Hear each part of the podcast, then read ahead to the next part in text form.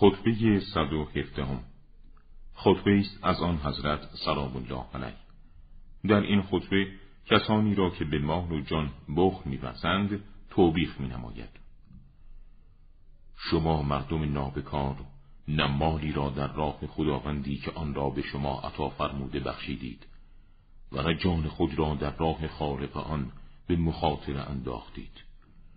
به وسیله نعمتهایی که خداوند به شما داده به بندگان او اظهار شرف و حیثیت می کنید در صورتی که خدا را در میان بندگانش اکرام و اطاعت نمی کنید عبرت بگیرید از اینکه در منزلگاه های اقوام و ملل پیش از خود فرود آمده و منزل کرده اید و عبرت بگیرید از اینکه از نزدیکترین برادران خود منقطع خواهید شد.